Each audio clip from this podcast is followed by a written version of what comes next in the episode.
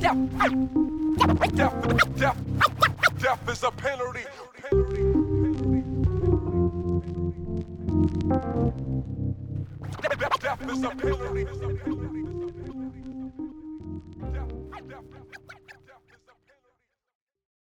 Welcome. This is All the Fuck In, a podcast from two entrepreneurs about showing up for social justice in your work. This isn't your typical capitalist focused entrepreneurial business podcast. There are already plenty of those.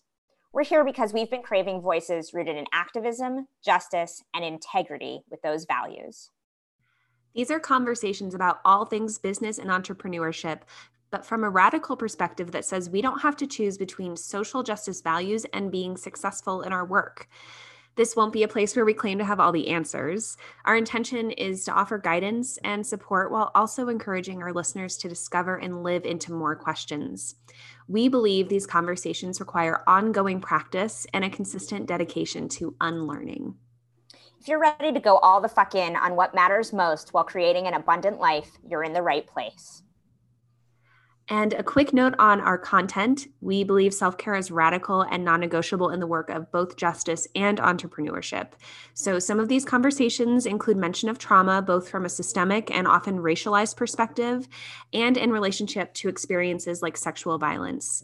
We hope you do what you need to take care of yourself while listening, even if that means pausing and returning to an episode at another time or skipping it altogether.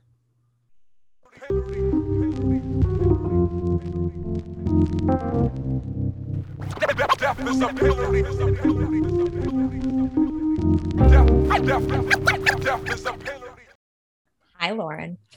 Hi, Tristan. How are you? It's good to be back in this space with you. It's so good to be back. I'm actually having a really great day. Um, and I just had a moment like I I'm very emotional. Like we're doing this Mm. again. I, we've taken a longer break than we intended and it was needed, but I'm really, really glad that we're we're back. Yes, me too. We've been we've been centering radical self-care. Yes. In like the biggest ways, right? Truly. Um, why Yeah. don't we start by doing a little check-in with one another about how the last few months have been and like where we are and what we're thinking about and sitting with. Um, I would love to hear you start. I know you've been through a lot, um, inc- including a move and Mhm. like some uh, wonderful relationship news and like lots of other things too, both you know ups and downs. So I would love Mhm. for you to share whatever you feel inclined to share. Oh, well, yeah. So um, before we started recording, we're like, yeah, we both moved, which is Wild. nuts. Yeah. Um, yeah. It, wait, shoot, is nuts one of the words I need to? Feel like nuts is ableist. Yes. Shoot. Okay. Learning moment for everybody else. Um, I'm like, what other foods? Okay, we'll say bananas.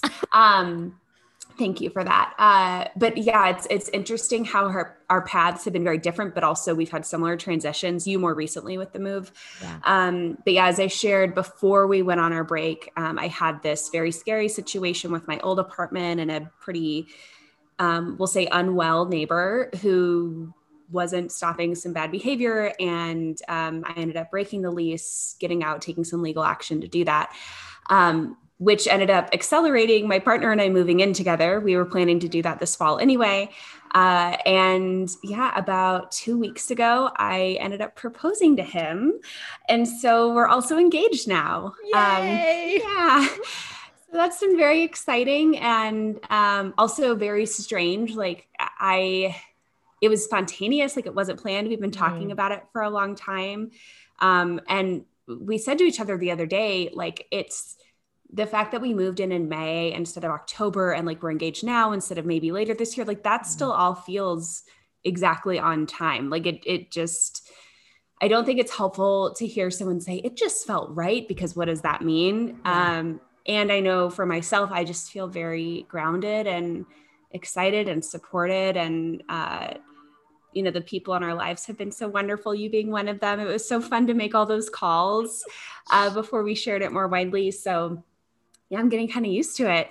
Uh, but yeah, uh, he had a dog. I had a cat. So we now have two pets in one house. That's interesting. Um, I also, you know, as a result of everything that happened, my mental health took a pretty big hit early in the summer. Uh, I ended up doing some intensive outpatient only for a couple weeks. It truthfully ended up not being the best fit, um, the program I was in. And with the med- medication change, I think that was really the crux of it. It was mm. just the chemicals in my brain were not what they needed to be. Um, so, but but that was a kind of a wake up call of like, oh no, I really really need to make time for, like you said, radical self care. So, it did mean a pretty big financial hit. Ugh, truthfully, um, yeah. so it was. It's been several months of just trying to rebuild um, the work I was doing. Um, it means that there's been a longer pause, both with this podcast and with some other projects. But I do feel like I'm on the other side of it now. Um, my capacity for how much work I do in a day, for example, is mm. lower. Yeah. But I also, I'm just feeling more energized and excited about what I'm doing again. And as always, loving the people I get to work with. So,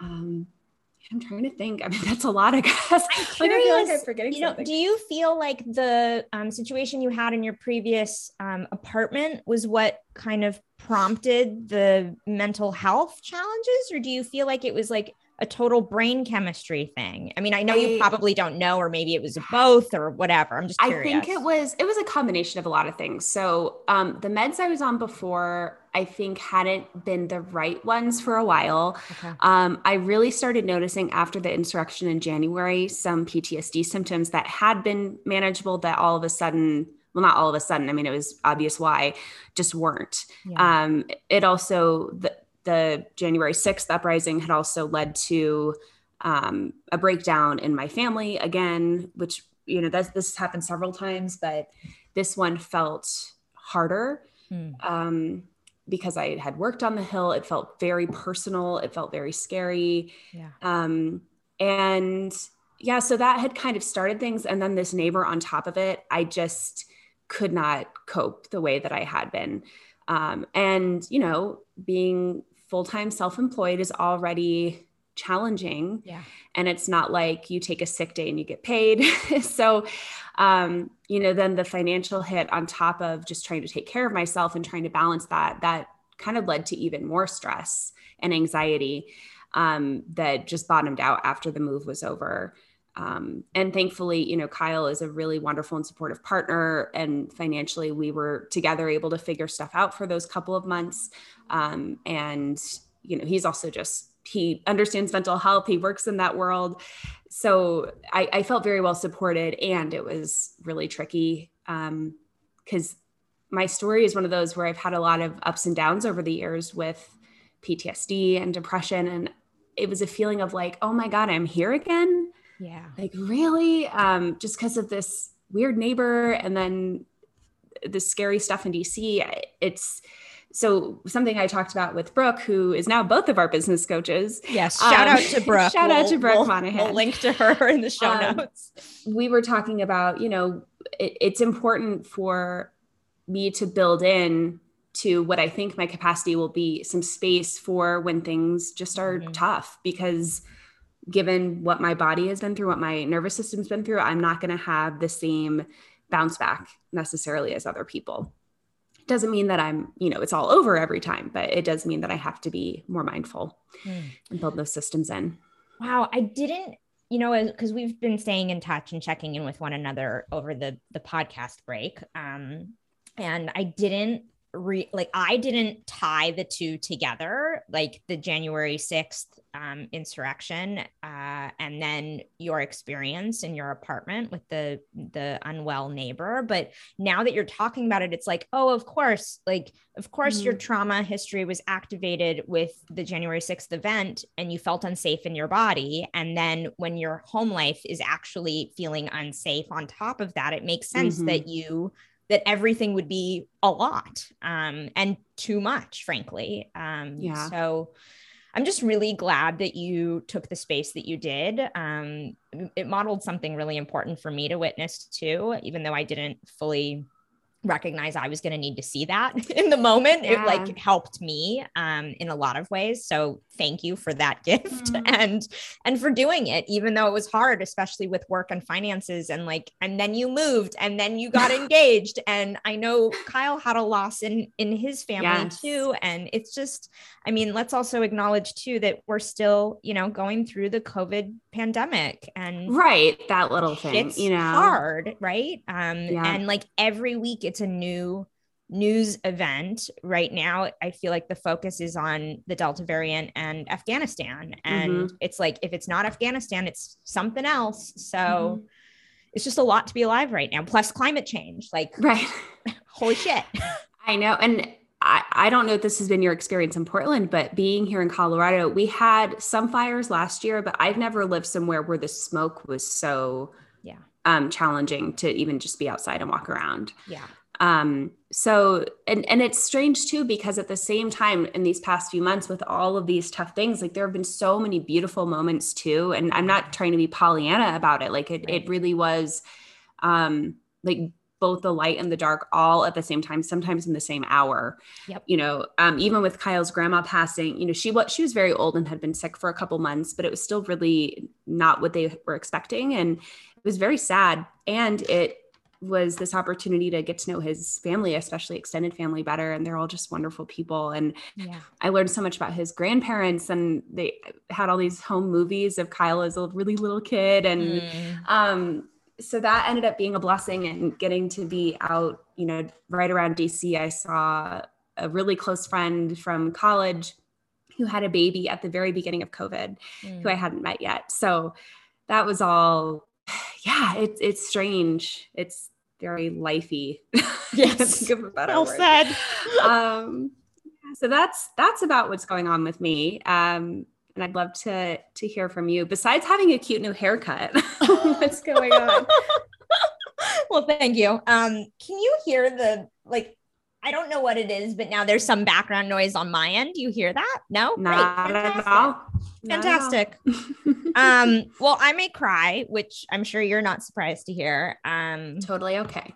yeah, thank you. Uh, and most people who listen to the podcast probably know this because I've been pretty um, vocal and transparent about what I've been going through. But um, so, uh, you know, my summer and the time off was going along pretty like per usual. Um, and uh, on July 4th, um, well, I, I learned on July 5th that on July 4th, one of my oldest and closest friends, um, you know, content warning, uh, uh, died unexpectedly from a brain aneurysm. Um, and she was 39.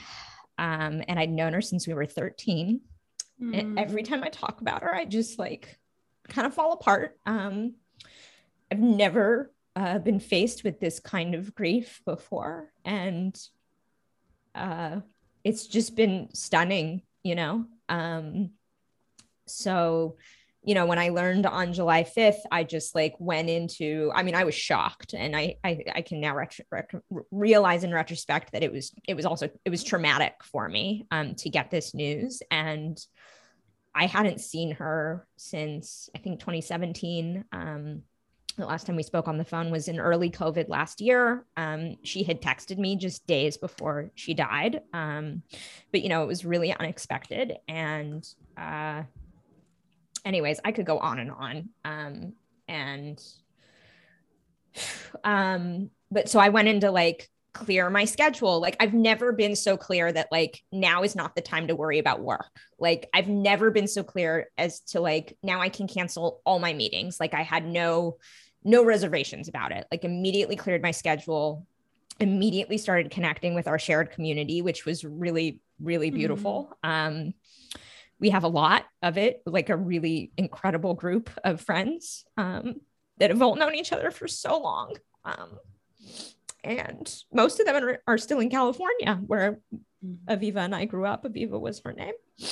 So um, I just immediately cleared everything and started planning to um, fly down to the San Francisco Bay Area for the funeral, which is where she was buried. And you know, early July, the Delta variant wasn't on our radar like it is now. And so I feel so just fucking grateful that I was able to go to the funeral. You know, I'm fully vaccinated. Um, and like, you know, of course we did all the things. We stayed outside and wore Mhm. masks and, you know, we're still very careful, but being able to come together with everyone who Aviva and I both love, um, I had no idea how like deeply needed that ritual is being at a funeral.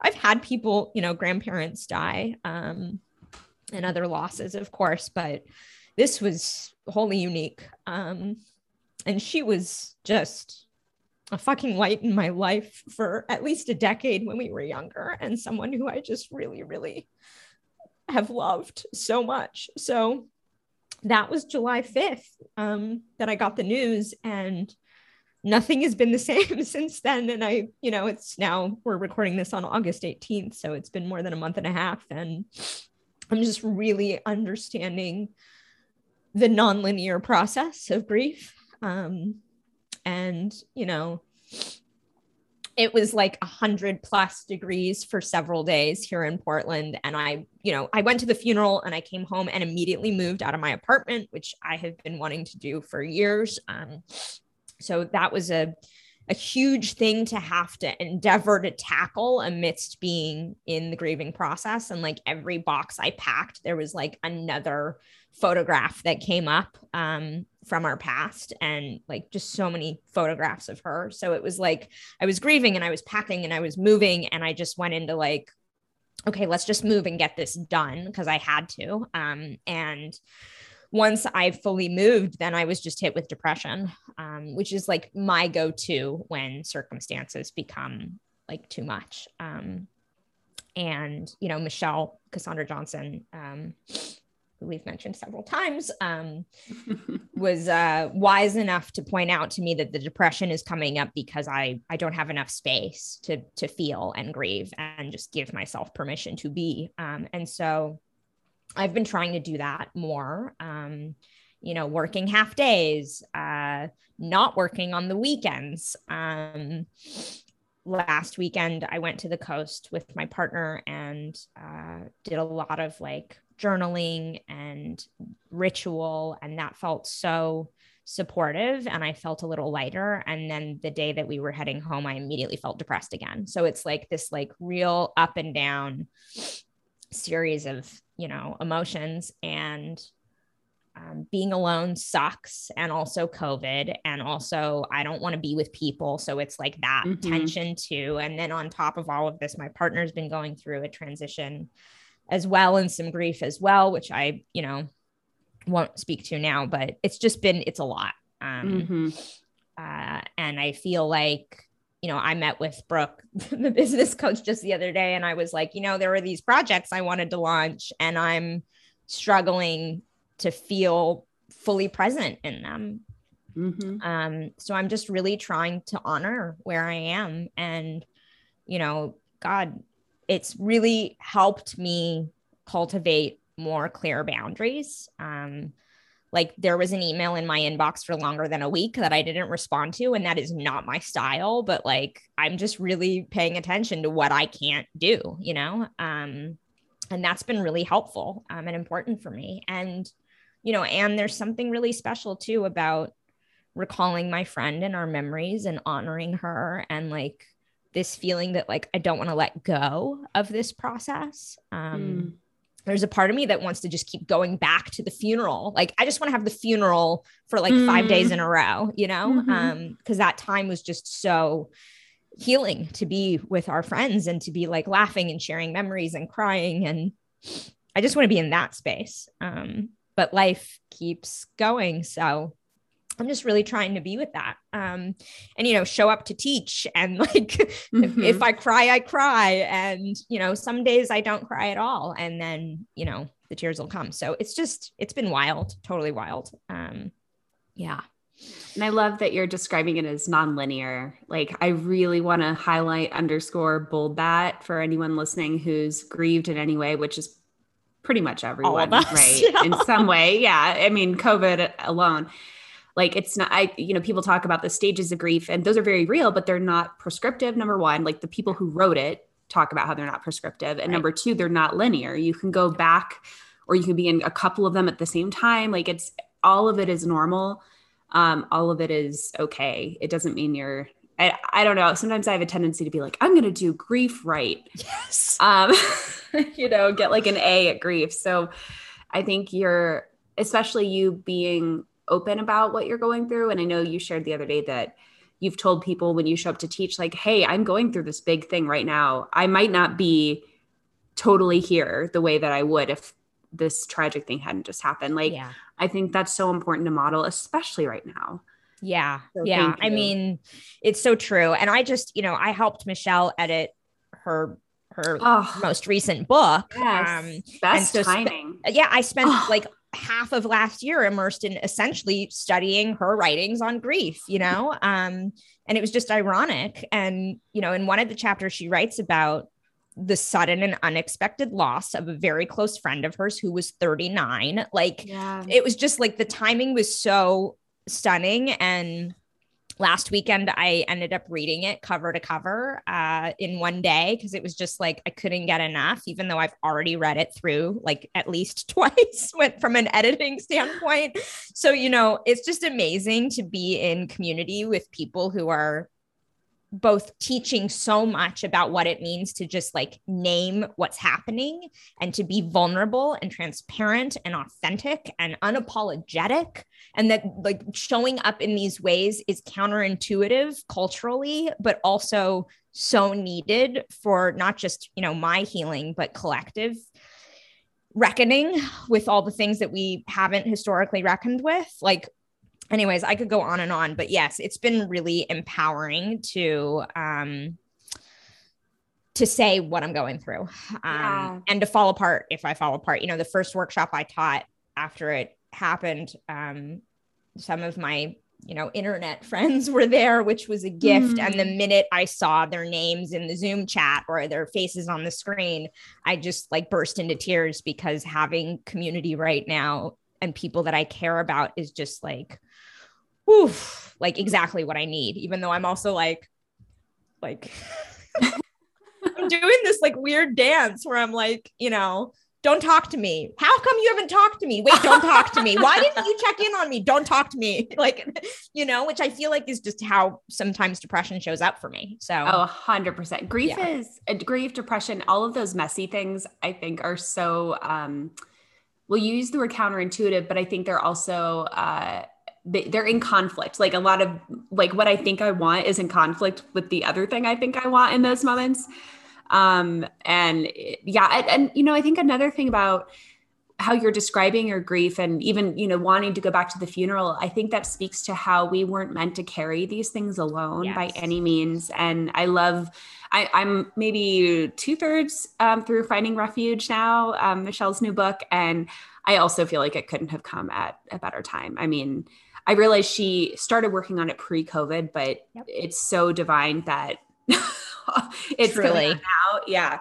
Um and you know she speaks to that too and how you know we when we feel powerless or helpless or overwhelmed like letting ourselves go through the process that you're describing and just being in the grief or whatever it is like that is what helps us reconnect to purpose and power and mission and all of that on the other Yes. side um, or even in it i think yeah. there's such a tendency to try to bypass that process and work and also you might be hearing the church bells right now. I know it's kind of lovely. it's, um, I, it is. I've so the new apartment is you know maybe a block from this huge cathedral, and Kyle and I, neither one of us is religious, so you know whatever. But that I will say, church bells are kind of beautiful.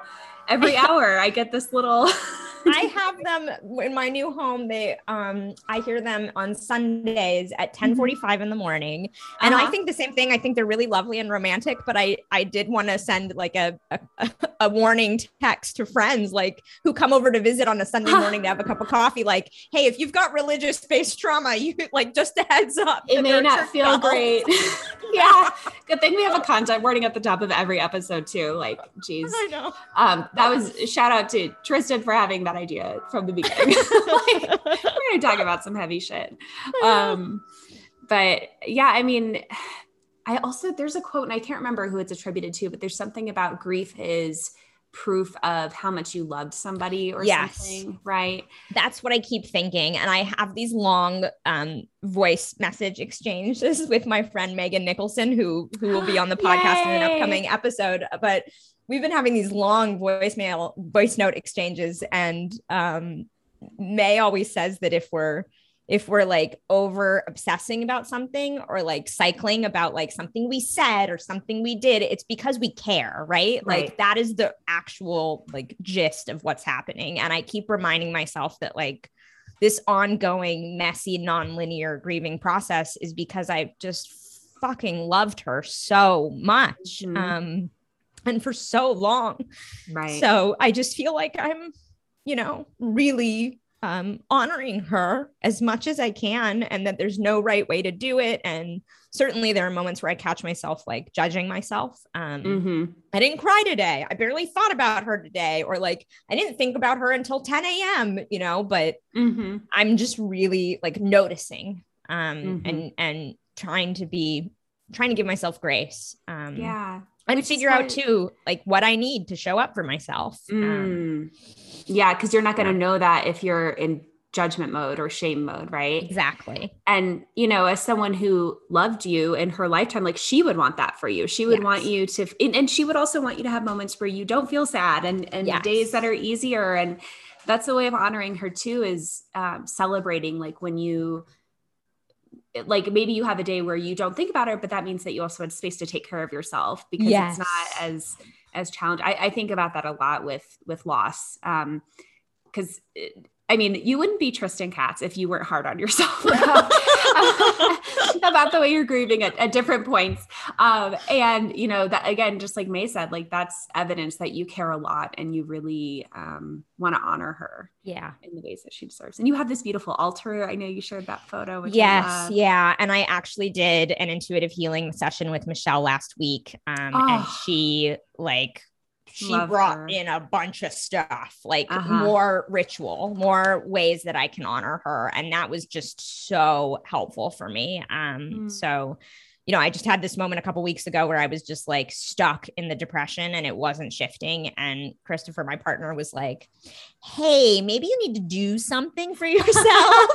and I was immediately like, Michelle, yeah. will you Yeah. hold space for me for an hour? Um, and I'm so glad I did that. So Yeah. Yeah. Oh, you know, I'm actually really um, glad that grief has come up in our conversation, which was inevitable given what you've Yeah. experienced, especially, but both of us in the last few months. But, Yeah.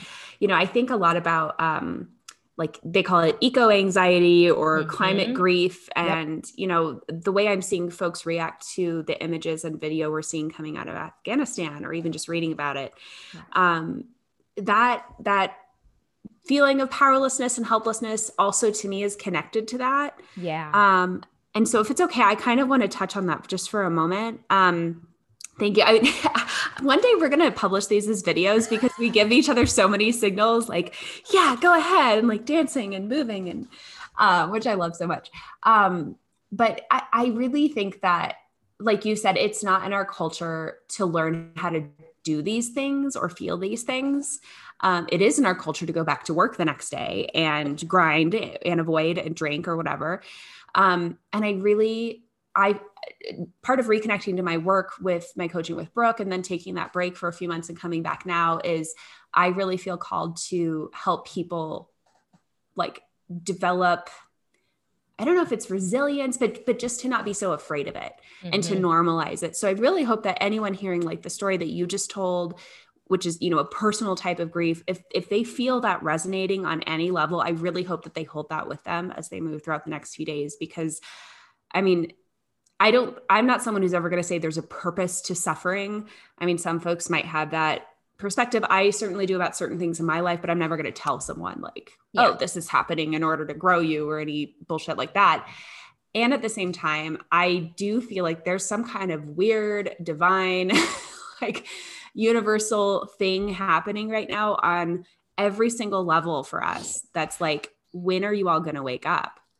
Like, will you wake up now? Will you stay awake now? Will, like, are you ready now to really just be with each other and feel with each other? And I mean, there's so many ways not to do that. So I'm definitely thinking a lot lately about how we can create spaces to do that. And, you know, before we started recording, one thing I wanted to ask you about is um, your uh, email blast today. Mm-hmm. You mentioned how um, the trans inclusion workshop, the three hour, I think, version that you've been offering, you're like, I might not do this anymore. It's feeling a little box checky. Um, the way that a lot of folks are approaching anti-oppression work right now. So how do we, how can we be in like the practice of showing up for each other? Yeah. Yeah. I, yeah. So I, I sent out a newsletter today and acknowledged to Lauren before we started recording that it felt very vulnerable for me to share because I, mm. I didn't just share about what I'm thinking about in terms of formatting yes. for a workshop, but I also shared a little bit about my own um, experience of realizing that I wasn't a cisgender woman.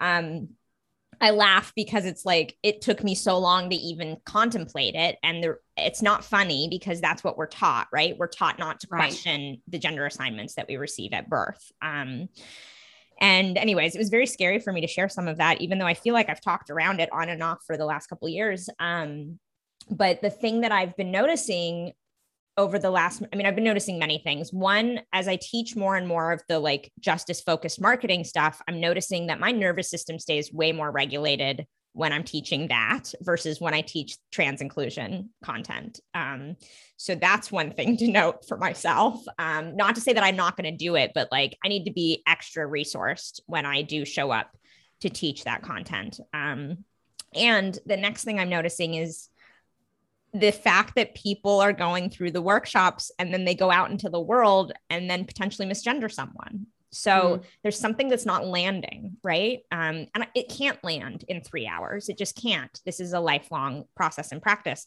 I was just saying to somebody yesterday, I think that I, I still catch my brain assigning gendered pronouns to people who don't use gendered pronouns and who are instead using gender neutral pronouns like they them like i still catch my brain saying like oh that's him. And i like actively work especially while scrolling instagram to be like mm-hmm. oh look what my brain just did. They use they pronouns. Like that's them.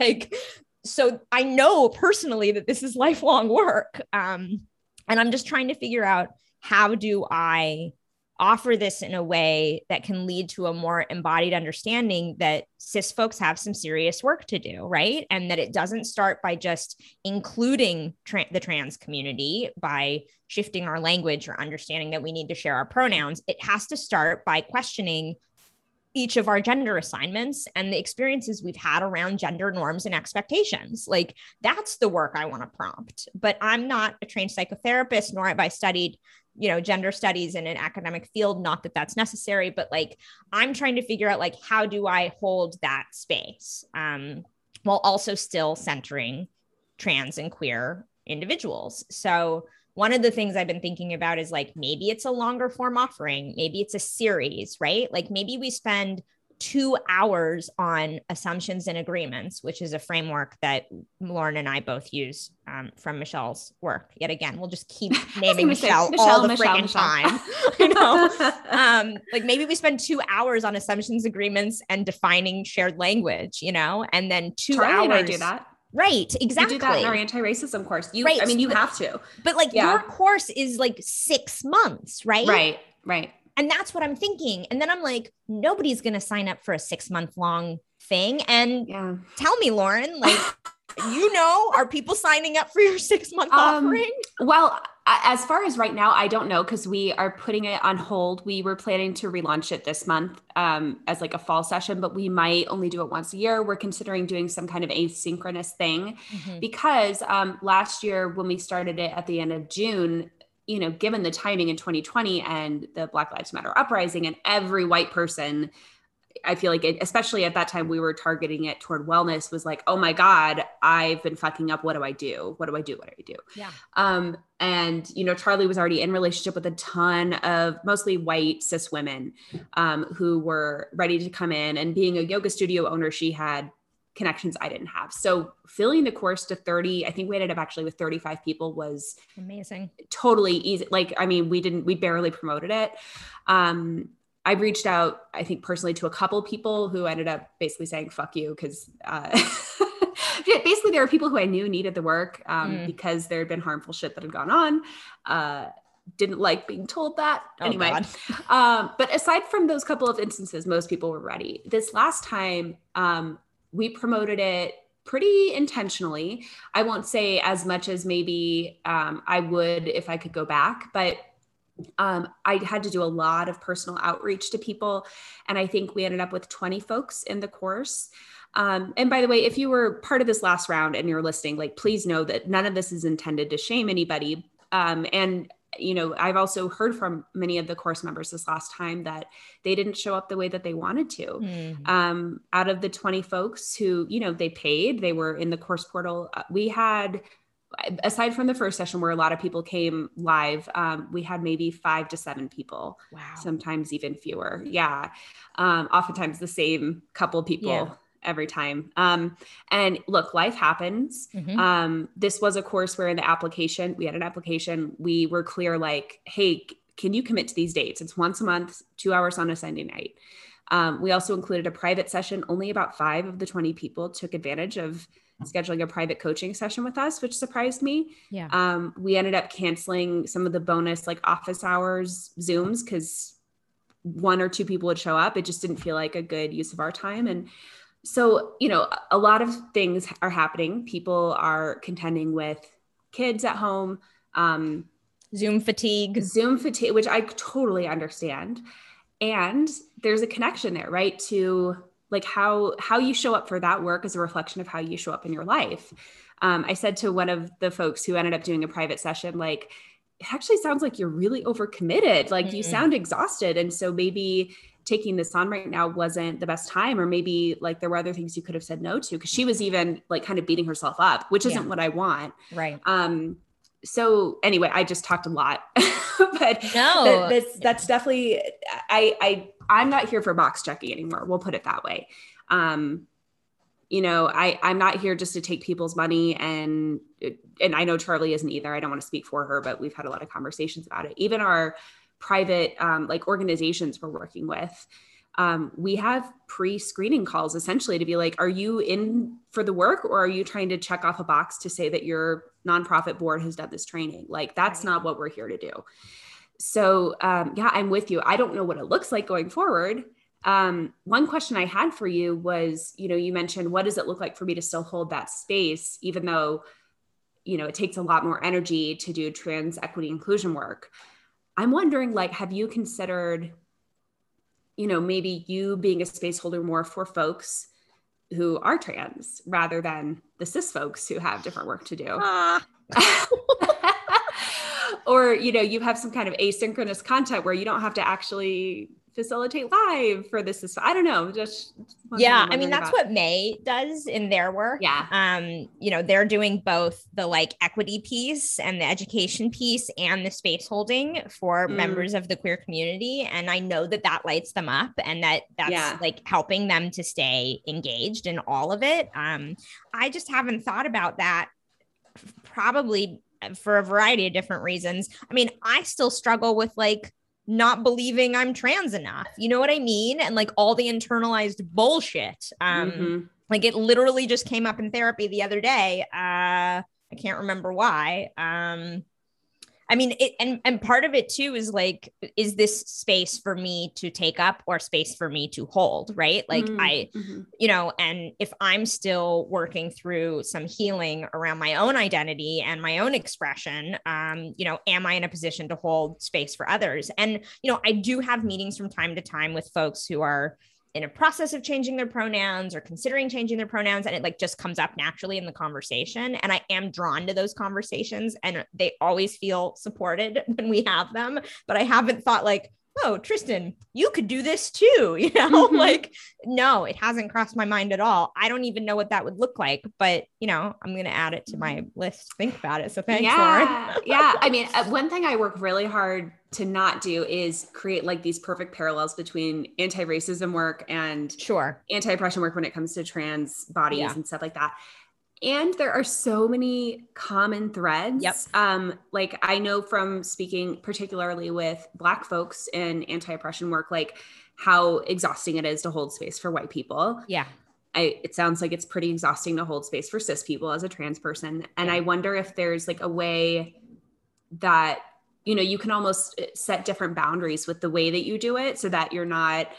opening your energy up so much to people who even with the best of intentions are going to cause harm. Totally. Um and and i'm not even thinking about that in terms of like you're still figuring out your own identity or coming to terms whatever it's it's more like for your own healing yeah for my own well-being yeah yeah I mean, May and I are cooking up a workshop that is basically, uh, yeah, I know. I'm really excited about it. We were we were starting it, and then you know my friend died, and then I was like, can't do it anymore, and so the date got pushed, and we're we need another meeting.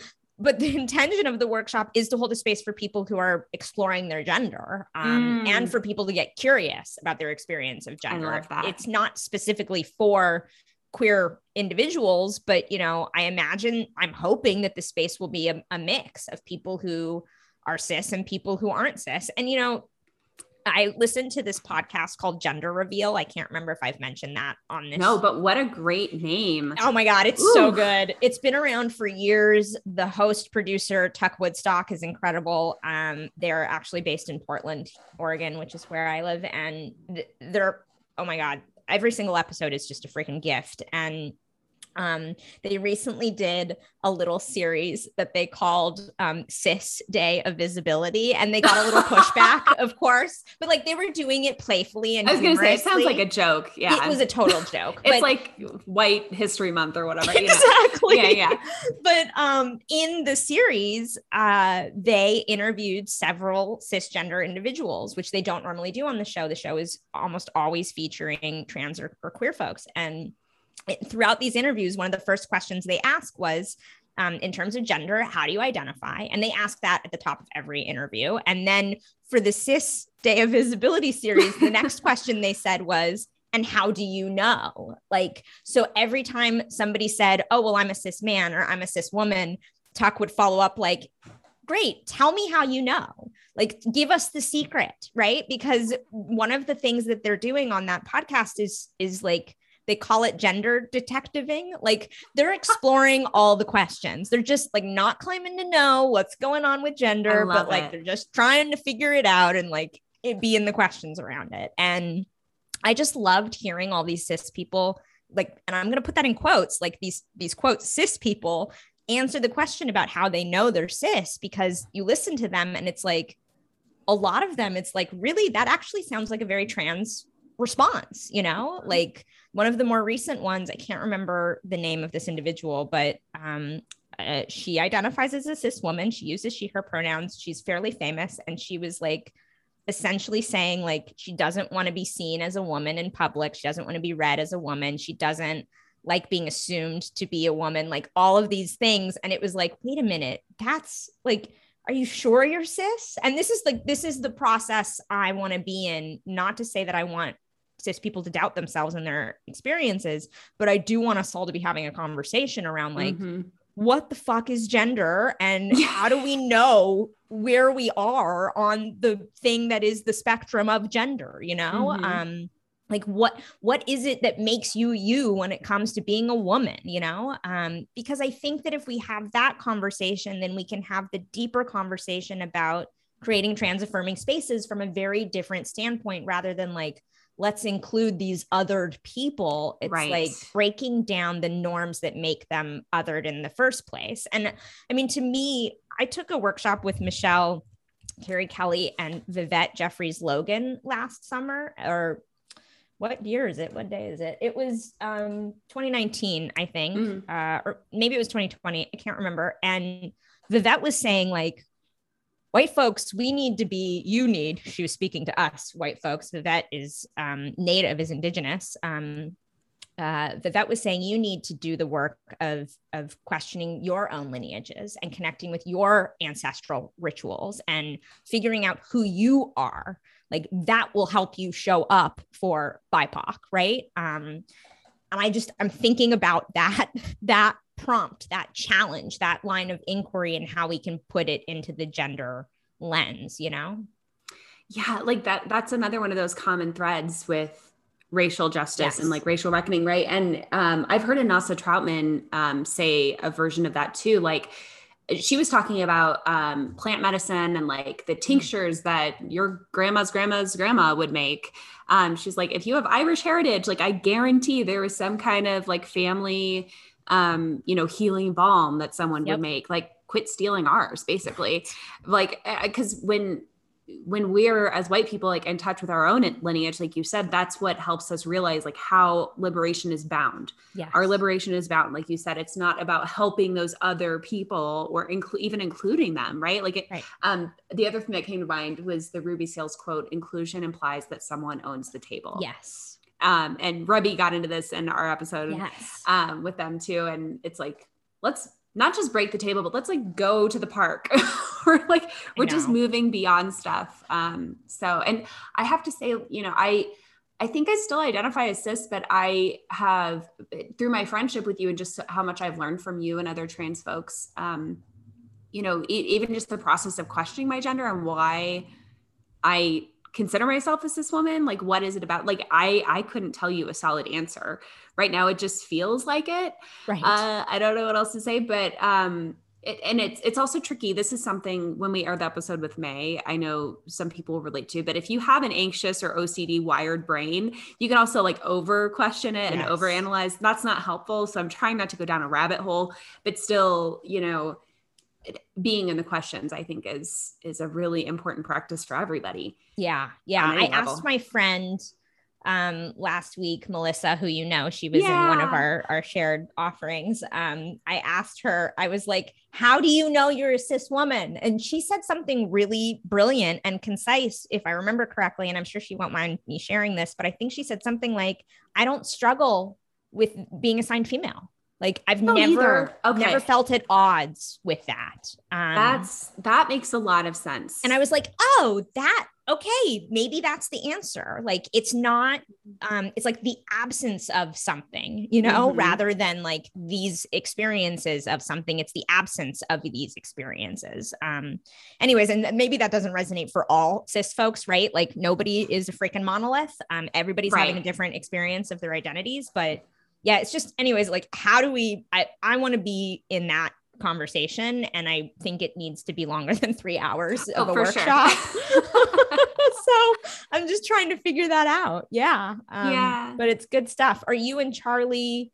I know you're exploring what your next format is going to look like. Mhm. Um, yeah, I'm just curious to hear where that goes and what you two decide. Yeah. So um, the answer is we don't know. Um, we are still, I think we set aside time next week to really dig into it because we've had conversations here and there, like maybe we do this, maybe we do th- we do this, but we really need to sit down and brainstorm and have Yeah. a dedicated couple hours because um, you know it also depends on our our own energy and part of what you're describing makes me wonder if having gone through and still be going through this huge grief Mm. over Aviva, like people change shape when something like that happens and like what you were doing before doesn't necessarily work anymore and Yep. um, charlie and i have both had a really intense well i guess everyone has um, 2021 so um, even just checking in about our own capacity especially to promote something that's public that's a lot of work Yep. um, because it's not as easy as just putting it out there and having 30 people raise their hands anymore Totally. um, so uh, yeah, we don't know. We're right now we're definitely uh, putting most of our energy into creating proposals for organizations or people who approach us personally. Cool. Um, we also do some private coaching, mostly with folks who've been through our courses, Cool. um, which has been really interesting. And and I, I also love that too because um, you know, as I'm listening to you, what I keep hearing is that you want relationship to be Mhm. at the center of everything you do Yeah. and not just a transactional thing where they come to a workshop, but a long-term thing. Um, even if you know there's not money being exchanged in the future. So that's that's one thing I really love about the coaching. Like we have one client who she bought a 12 session package and we're just Mm. meeting once a month. That's that's a really beautiful way to do this work too. Amazing. Yeah. Um, and you know, I'm also trying to make space for my own work. I have a new um it's it's in like sort of the beta test round right now. So I'm not promoting it heavily, but I'm testing out like a six, it, it might turn into a 12 week, but right now it's a six week mentorship um, called Take Up Space, where we're exploring like using your voice and setting boundaries and giving yourself permission to move forward in the way that you feel called to, because we need more people doing that right now Yeah. um, and i'm i started hosting a free um, I'm calling it the Courage Conspirators Club every Tuesday. Names Um, are so good. oh, thanks. I, I have to give Kyle credit for the Courage Conspirators Club because he's like, I feel like people need to hear an identity in it, you know? Yeah, I love it. Good Um, for Kyle. Yeah, yeah, he, he's great at that kind of stuff. Um, so yeah, like I, I'm just kind of exploring what do I want my own offerings to look like too outside of my collaboration. So it's a it's a very experimental time. Yeah, and it feels like a good time to relaunch see the podcast with season two. Yes, right, I know. right. Um, Um, I know we've got we've got May coming up in an Yes. upcoming episode, and Asami Martins um, Mhm. is also coming up, and we've got a couple other people that we're planning to connect with, and we're also Yeah. talking about like doing another episode where like I just ask you questions and you are like the central focal point, um, and vice versa, and like we kind of dig into more personal stuff um, in relationship to all of these subjects. So um, it should be it should be another Yeah. experimental time. yeah, yeah, Yeah. And you know, I also I went to one of Avery's online classes yesterday, so they're going to be a guest too. I don't know if we've Yeah. scheduled it, but um, No, I need to circle back name? to them. I'm so Kalapa. Kalapa. Thank you. Yeah. I'm so glad you took a class with them. Oh. I took a workshop with them maybe a, couple months ago um, and really loved it. I think they're such a gifted teacher. And then I had the amazing fortune of meeting them in person briefly when they were right. here in Portland. Yeah, which was uh, just like connecting with friends who I've met on the internet is like, you know, so One day we'll do it. I know one day we will. Maybe at be at my wedding. wedding. I was gonna say- when I get married, that's going to be my excuse for all my internet friends to come hang out Exactly. in Colorado. Um, yeah, but I, yeah, if anyone's looking for a good Iyengar class, like Avery, Avery. fucking knows their shit. I Yeah. learned so much, um, and I've been teaching for a while, so I was a little Yeah. like full of myself. But. Mm, yeah. Avery's like an expert teacher. Um, yeah, they really well, are. And so I know you're you're still teaching your um, marketing workshop, correct? I am, and I'm actually doing a Accessible yoga. shorter version um, in September with Shannon Crow, who hosts the Connected Yoga Hmm. Teachers podcast. Um, Mhm. So I'm doing a three hour workshop with her platform, um, Conscious Marketing for Yoga Teachers, which I'm really excited about. I've also got like two somewhere in the midst of all the grief. I was like, I'm just going to schedule these two workshops, one for September and one for October. It was like, okay, Tristan, like way to take a break Good from work.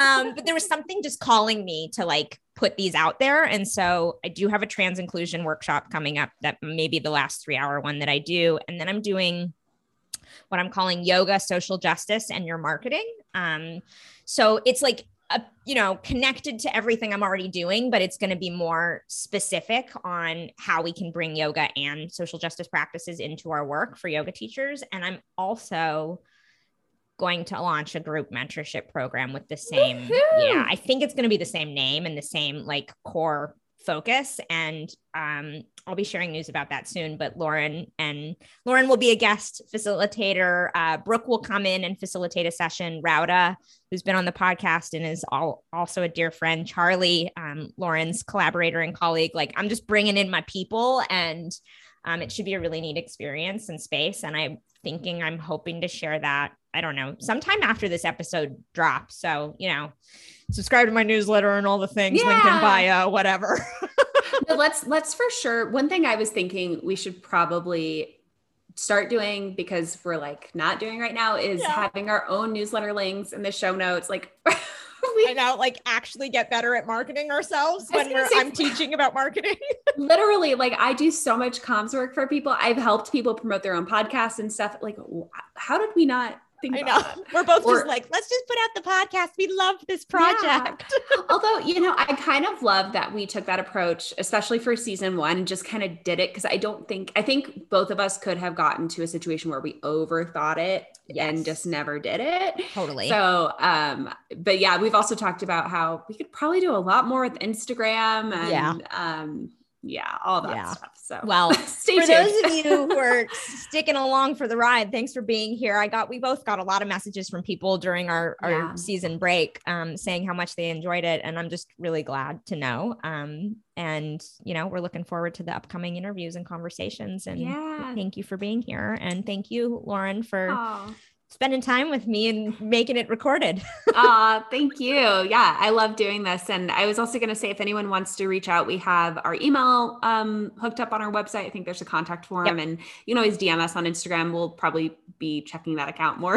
I know now that we're coming back. Um, yeah. So yeah, if there are topics uh, you want to hear about, we would love to know, or even yeah. just like what came up for you while we were talking. Definitely. Yeah. Okay. And we hope you're all taking really good yes. care of yourselves. Um, it's more important now than ever before. So mm. do it.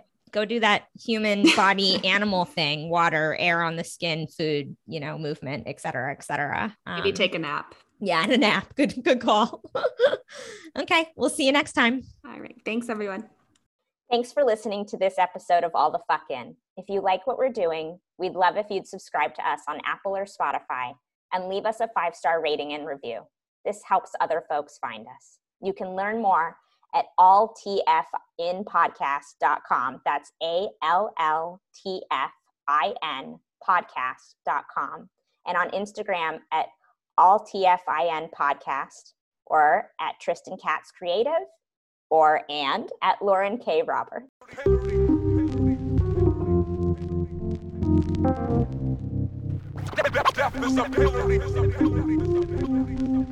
Death, death, death is a